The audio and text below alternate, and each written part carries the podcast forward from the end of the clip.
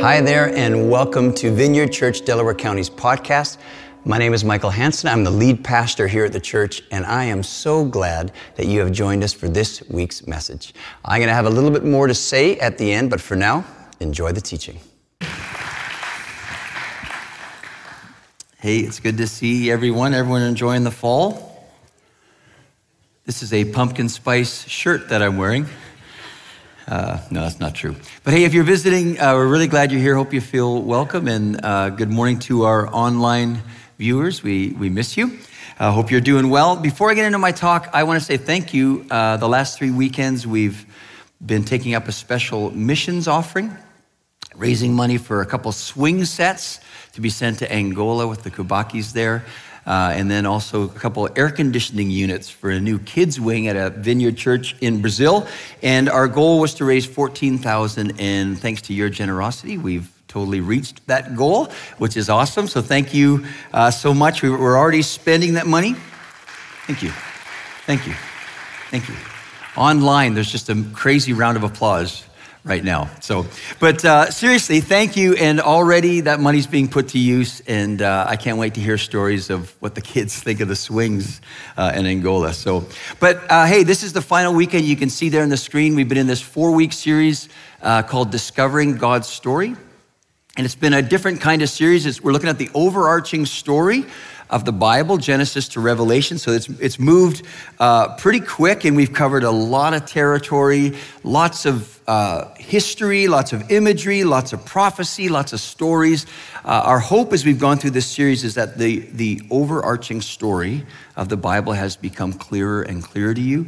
Uh, in this series, we've, we've broken it down into four acts. Act one is creation uh, how the world got the way it is, and we covered Genesis 1 to 11. Uh, Act 2, uh, Israel, God's people for the world, Genesis 12, all the way to Malachi. Andrew is still resting from that weekend. Act 3, uh, the Messiah, we looked at this last weekend. The Messiah, of course, we're talking about Jesus. The true Israel, we looked at the first four books of the New Testament, the Gospels. And then today we're going to look at Act 4, which is the church, the new Israel and that's going to cover uh, Acts to Revelation. And if you remember in this series, we've said that really from day one, from day one, from creation, God has invited humans into two intentions and three assignments.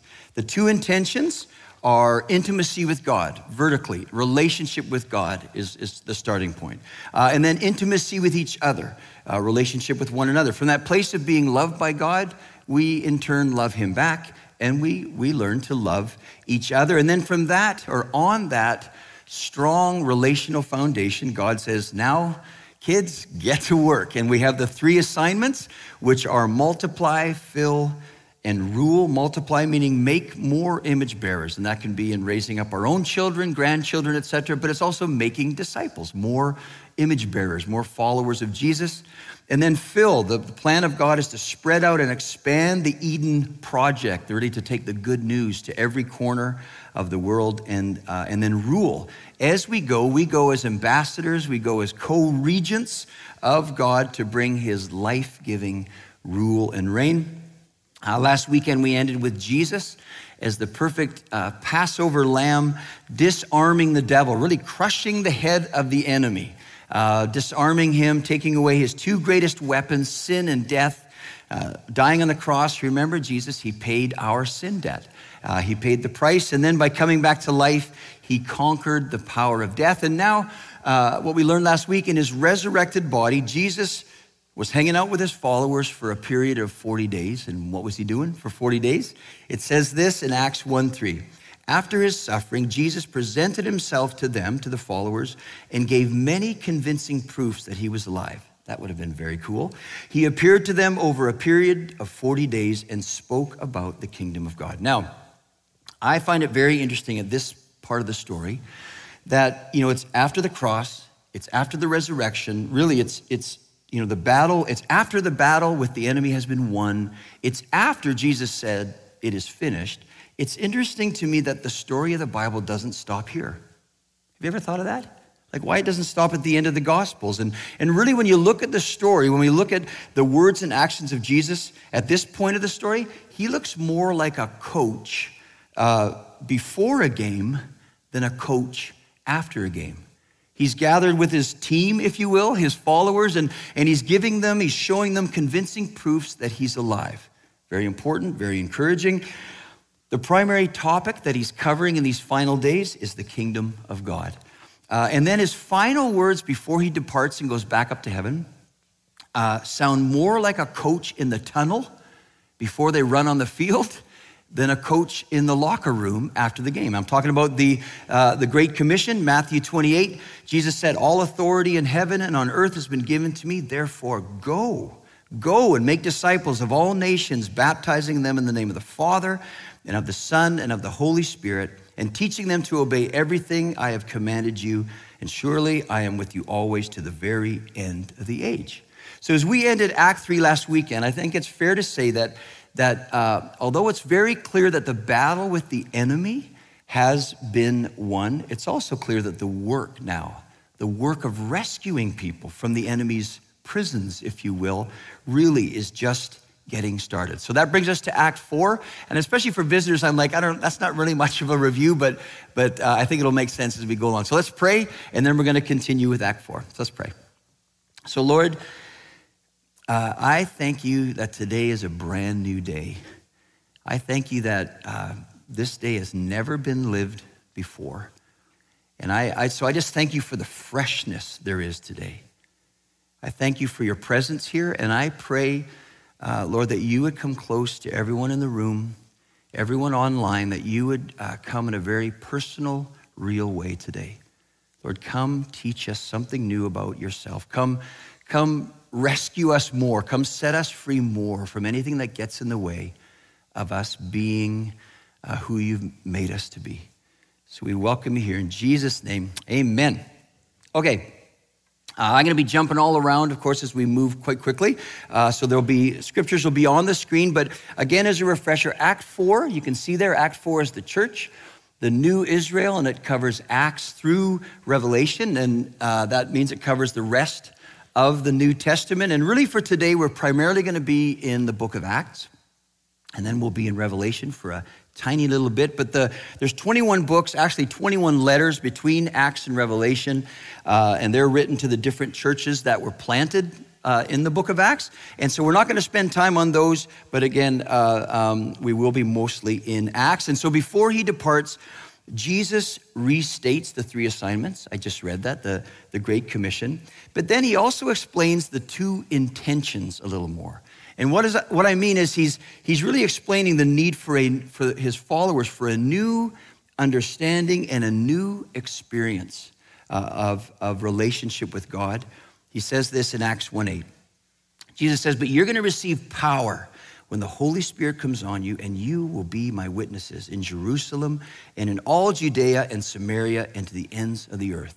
And Jesus is basically saying to his followers, hey, you know all that cool stuff that you saw me do?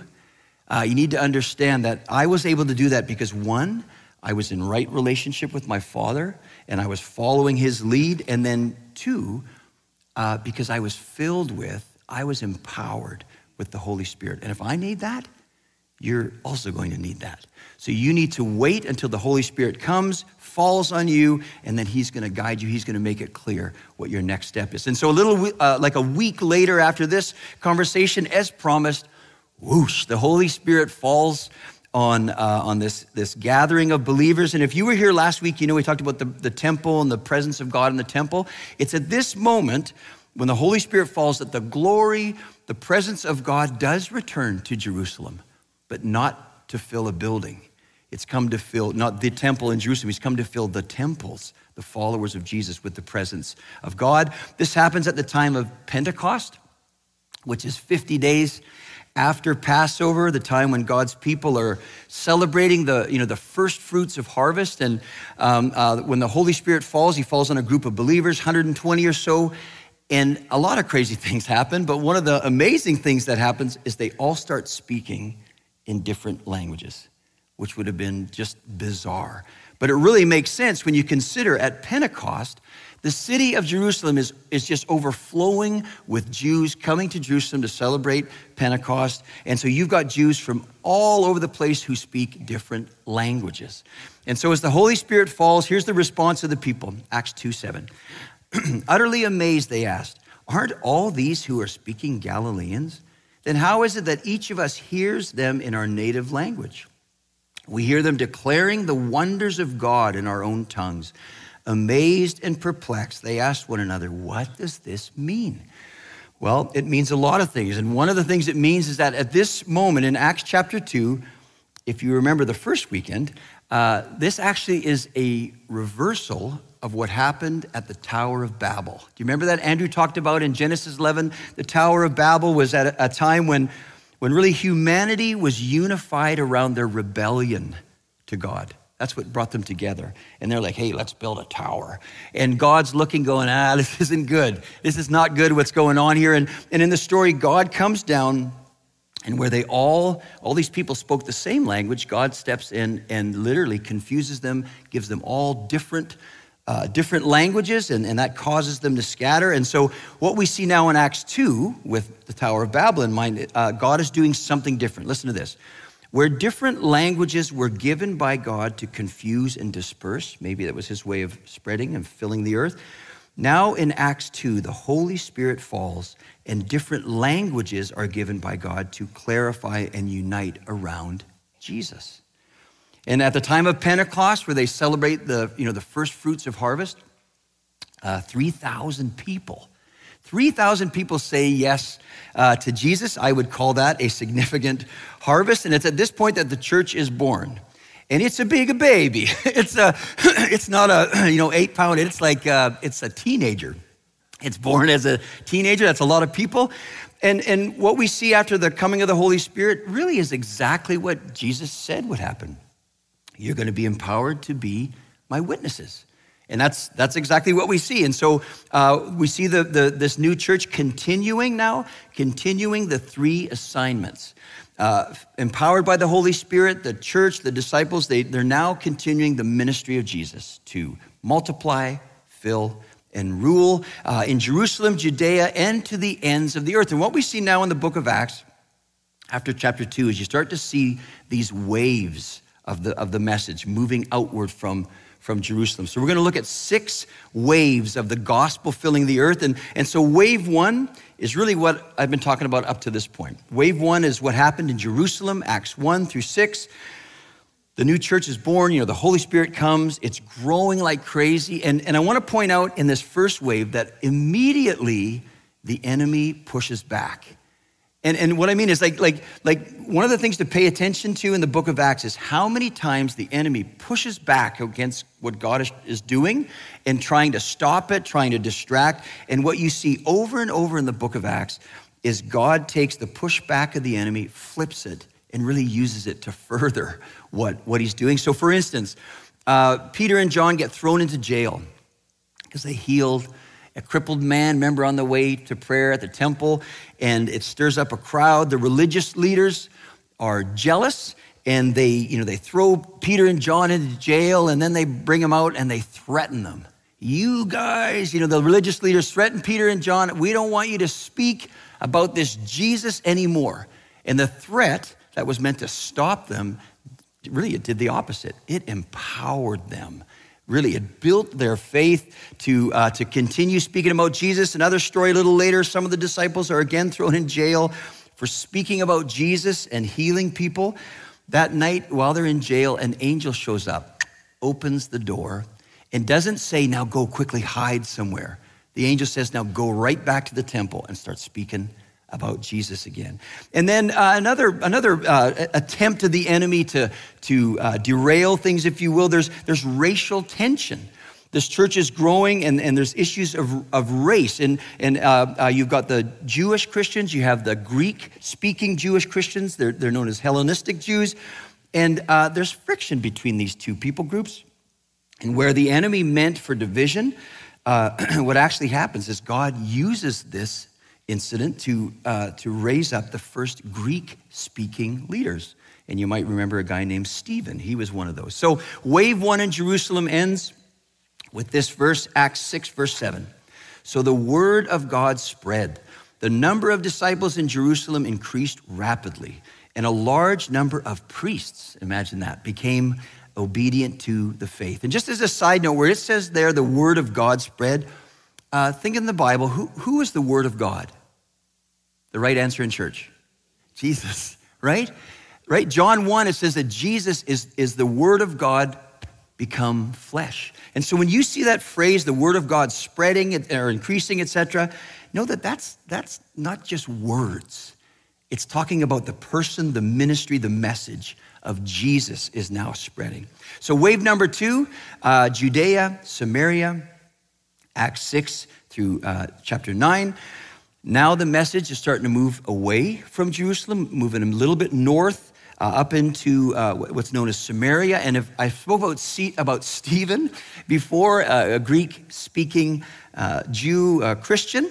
And at this moment, or this wave, he is stoned by the religious leaders. Persecution breaks out.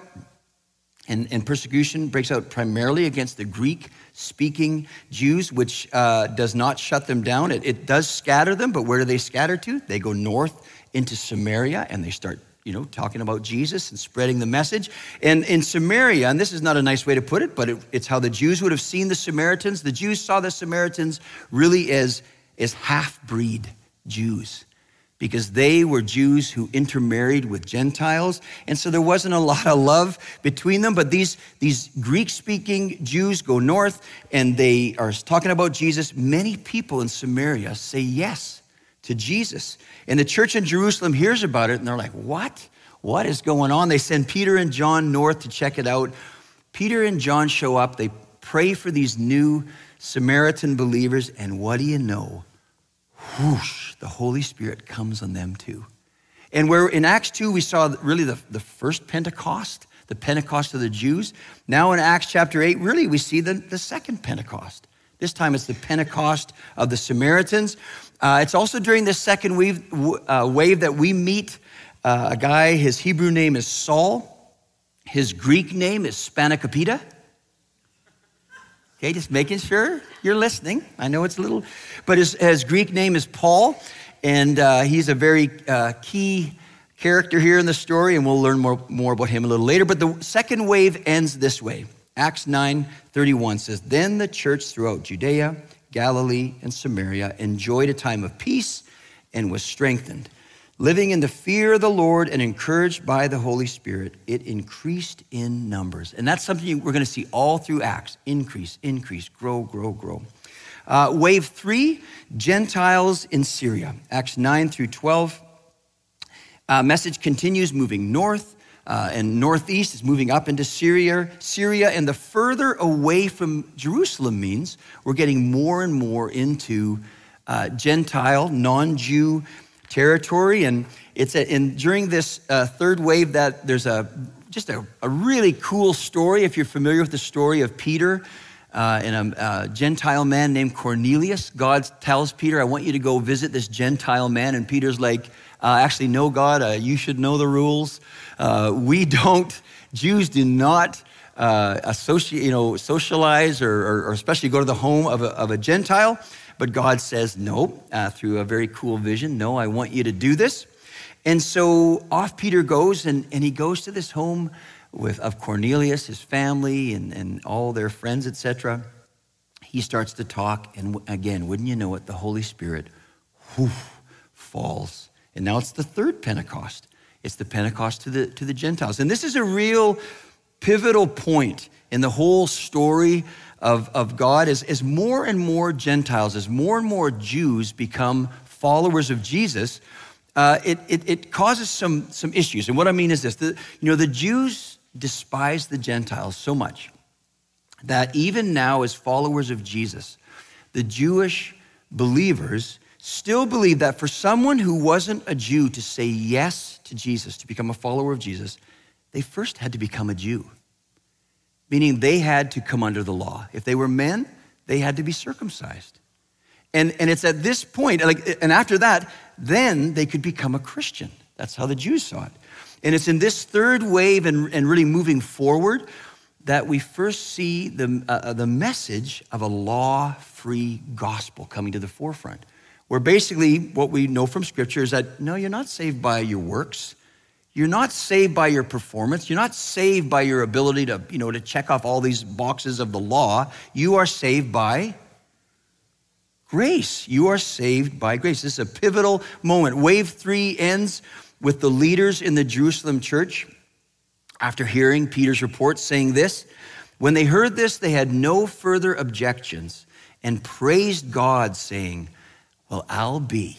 So then, even to the even to gentiles god has granted repentance that leads to life. And you know when i see that i go even to you fill that in with the people group or the person that you don't think god wants to, to be part of his family right? But even to gentiles. So wave four uh, now gentiles in asia acts 13 to 16 in this wave there's really a shifting away from peter and more of a focus on paul there's a, there's a shifting away from Jerusalem, more of a focus on the city of Antioch, which is in, in Syria. And again, less focus on Jews, more focus on, on Gentiles. And all throughout the book of Acts, and especially now as we get into this fourth wave, uh, as promised, we see the Holy Spirit not only empowering the church, but also and very clearly guiding the church. There's a story in Acts 13 where a bunch of, of leaders have gathered together and it literally, and they're praying together. And it literally says, it says, the Holy Spirit said. And I'm like, what does that mean? Like, you know, like the Holy Spirit said to them, I want you to set apart Paul and Barnabas for a special work. And so they do that, pray for Paul and Barnabas, send them off.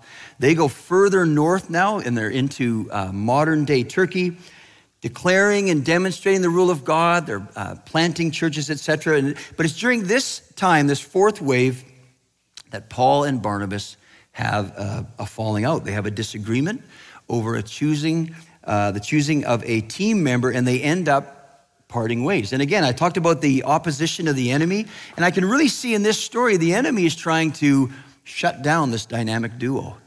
He's trying to halt, if he can, the movement of the message of God, the, you know, the activity of God. But instead, in splitting this, this duo, instead of slowing them down, really what God's what happens is God now has two teams, two evangelistic teams instead of one. Paul and Silas continue moving north into Asia, and Barnabas takes young uh, John Mark with him, and they head off to the island of Cyprus.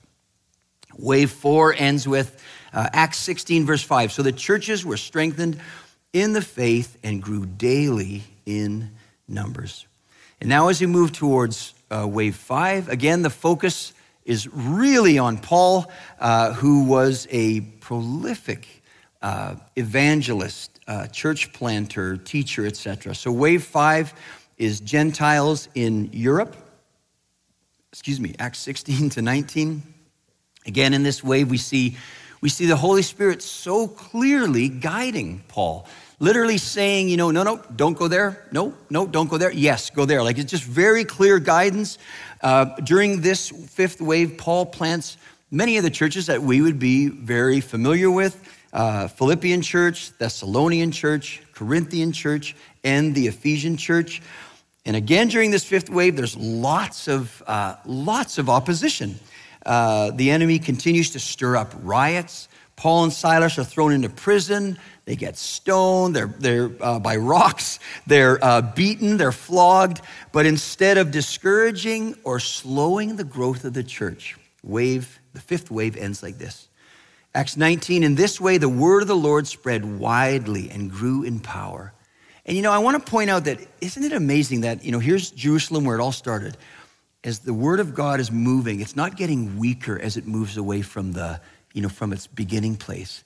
But I want you to see that it's actually getting stronger and stronger and stronger as we, as we move away and move into uh, towards the ends of the earth. Um, the promise of Jesus was that his followers would be empowered by the Holy Spirit to do the work he'd given them. And then his command to his followers was to go and make disciples in Jerusalem, Judea, Samaria, and to the ends of the earth. And to someone living in the first century, uh, the size, their understanding of the size of the earth, I believe, would have been very influenced by the size of the Roman Empire.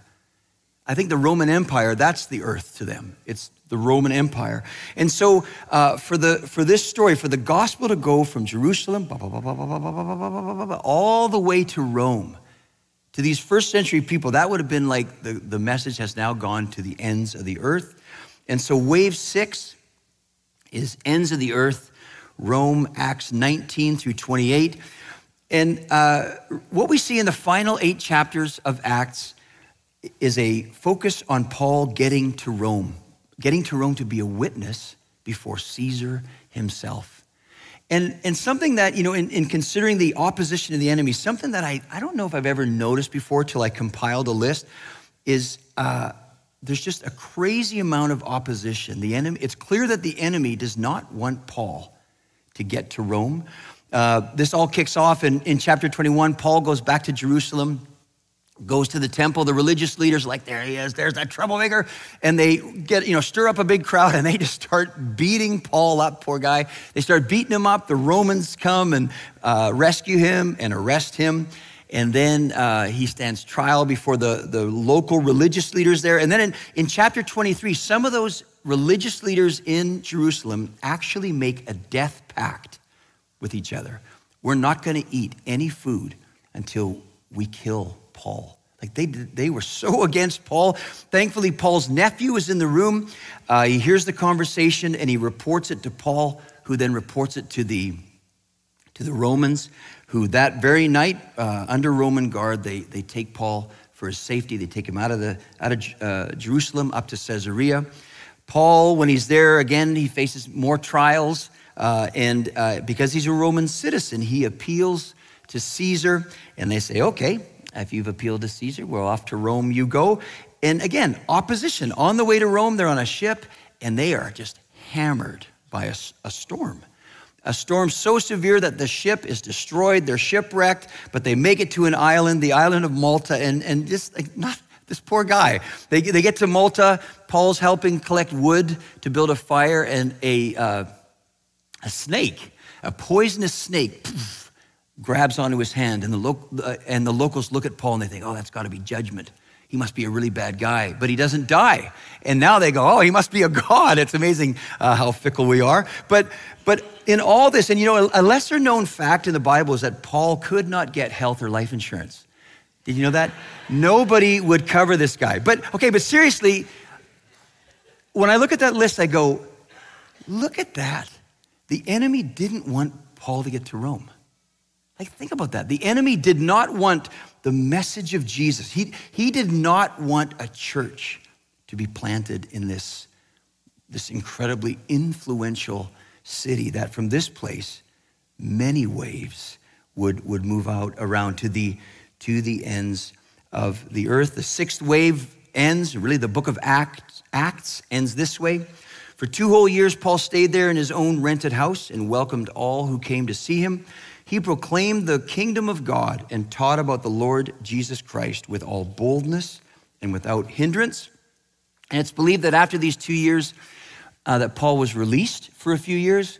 He traveled around, visited many of the churches that he'd planted. It, it, it's also believed that he took the message even further uh, into modern day Spain. And then in 67 AD, it's believed that Paul was again arrested and uh, martyred in Rome. So between Acts and Revelation, I said this earlier, there are 21 letters written basically to churches. Not all by Paul, some are by Peter, some are by John. And basically, all these letters are written to these churches to teach them and to encourage them to continue the two intentions and the three assignments. Don't forget, you guys, it's all built on relationship with God and with each other. That's, that's our strong foundation. And then from there, we do the work of the kingdom, which is fill, uh, sorry, multiply, fill, and, and rule. Uh, and then at the end of that, at the end of the New Testament, we come to the book of Revelation, more accurately, the letter of Revelation. This is a letter written by one of the original 12 disciples that is uh, known as the disciple whom Jesus loved. And we're talking about John, uh, the apostle, not, not the Baptist. And in Revelation, there, it's a letter that's written uh, initially to seven churches. They're actually named and have a specific message to these seven churches, but it's also a general message to all of the churches. And Uh, Revelation is a very unique letter, to say the least. And uh, uh, in the new year, next year, we're going to do an entire series on the book of Revelation. And so for today, to wrap up this series, to wrap up this story, let me say this about Revelation. Look at this quote Revelation is not a crystal ball, but rather a discipleship manual. Let me read that again. Revelation is not a crystal ball, but rather a discipleship manual. Now, just think about this. John is writing a letter to Christians near the end of the first century, Christians who are under an incredible amount of pressure in the, in the, in the, in the communities where they live, etc. The primary question in the book of Acts to these churches and, and, and to, or sorry, in the book of Revelation to these churches and, and really to us is who are you going to worship? Who will you bow? Who will you bow to? Who will you, you know, who will you give your life for? Because, because see, at this time, near the end of the first century, Rome's rulers, Caesar, you know, the emperors, etc., they were believed to be divine. And Rome wasn't just a city, it wasn't just a place. Rome was a religion. It was, it was a cult. Like the emperors were seen as, were treated as, were worshiped as gods. They were given the titles of Lord and Savior. Uh, people prayed to them, people bowed to them, people sacrificed to these emperors. And so for the early church to say, hey, hey, actually, Caesar is not Lord, Jesus is Lord. And for the early church to say to people, hey, you're gonna have to uh, renounce your allegiance to Rome, you're gonna have to renounce your allegiance to Caesar, and then turn and only worship and only pray to and only bow to, give your life to Jesus alone. That made, that created a lot of pressure and danger for this first century church. And of course, you know history. Many, many, many Christians, young and old, families were martyred because they said, no, we will only bow to Jesus. We're not going to bow to the political leaders, to Rome, to Caesar, to the emperor. And so, Revelation, with very creative, often confusing language and imagery, paints really paints a picture of the spiritual battle that's, that is being fought. And the clear message to, to believers in Revelation is this don't be afraid, don't give up. Jesus has crushed the head of the serpent, he is the victor. The Lamb is already on the throne. You enter the battle with evil not in order to, to win, but because Jesus has already won. Don't give up, don't give in. Eden will be fully restored. Your reward awaits. Revelation ends this way Then I saw a new heaven and a new earth.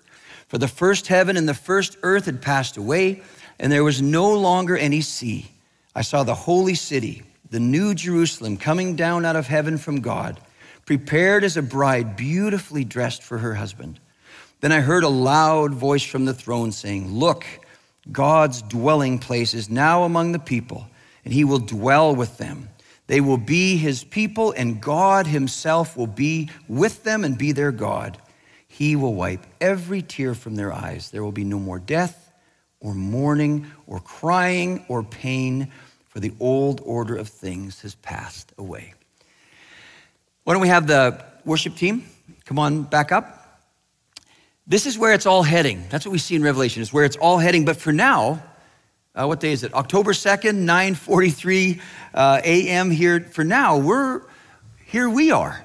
Uh, and we're like in Act 5, if you will, or Wave 7, or maybe Wave 712. I don't, but, but what I'm trying to say is here we are. We now live between these two ages, right? The kingdom of God has come when Jesus came, announcing and demonstrating the kingdom of God but it hasn't fully come. And that, that won't come till that won't come till Jesus returns and, and you know to, to basically to wrap things up. So right now we live in that in-between time that we call, you know, the now and the not yet. We, we get tastes of the kingdom of God, the power of God, the presence of God, but, but we won't experience it all until Jesus returns. But until then, in the meantime, just like it was for the church in Acts, uh, those two intentions and three assignments, they, they haven't changed. They haven't gone away. That is still, that is still the plan. That we would, would live our lives on the foundation of a relationship with God and with each other. And from that place, we as the church would, would multiply, make more image bearers of God, that we would, we would fill, that we would take this message to the corners of the earth, and that we would, we would rule. As we go, we would go as ambassadors of Jesus, demonstrating the kingdom of God. And, you know, just going through uh, Acts and all these churches being planted and, and looking at Revelation, the letters written to these churches, I, as we wrap up this series, I find myself going, if we were one of those churches in the book of Revelation, what, what would God say to us? You know, to the, to the church in Sunbury. Or, you know, or if, if like, if in, in years, you know, down, way down the road, what, what would be written of, of the believers at VCDC? What would be said about us? Uh, you know, uh, would it be said that with all the struggles of life, that we chose, we chose to give our worship and allegiance only to Jesus, even if it cost us our lives? And I think, I don't know if, if that registers. So even if it cost us our comfort, even if it cost us our reputation, even if it cost us our money, our time, our promotion, would it be said of us that we said no to the distractions and to the, to the small g gods of this world and said, yes, we are a people who, regardless of the cost, we're going to we're going to follow you, Jesus. Well, thanks so much for joining us today. I hope that what you heard has encouraged you in your walk with Jesus. For more information and to contact us, go to vcdc.org. Well, bless you. Have a wonderful week.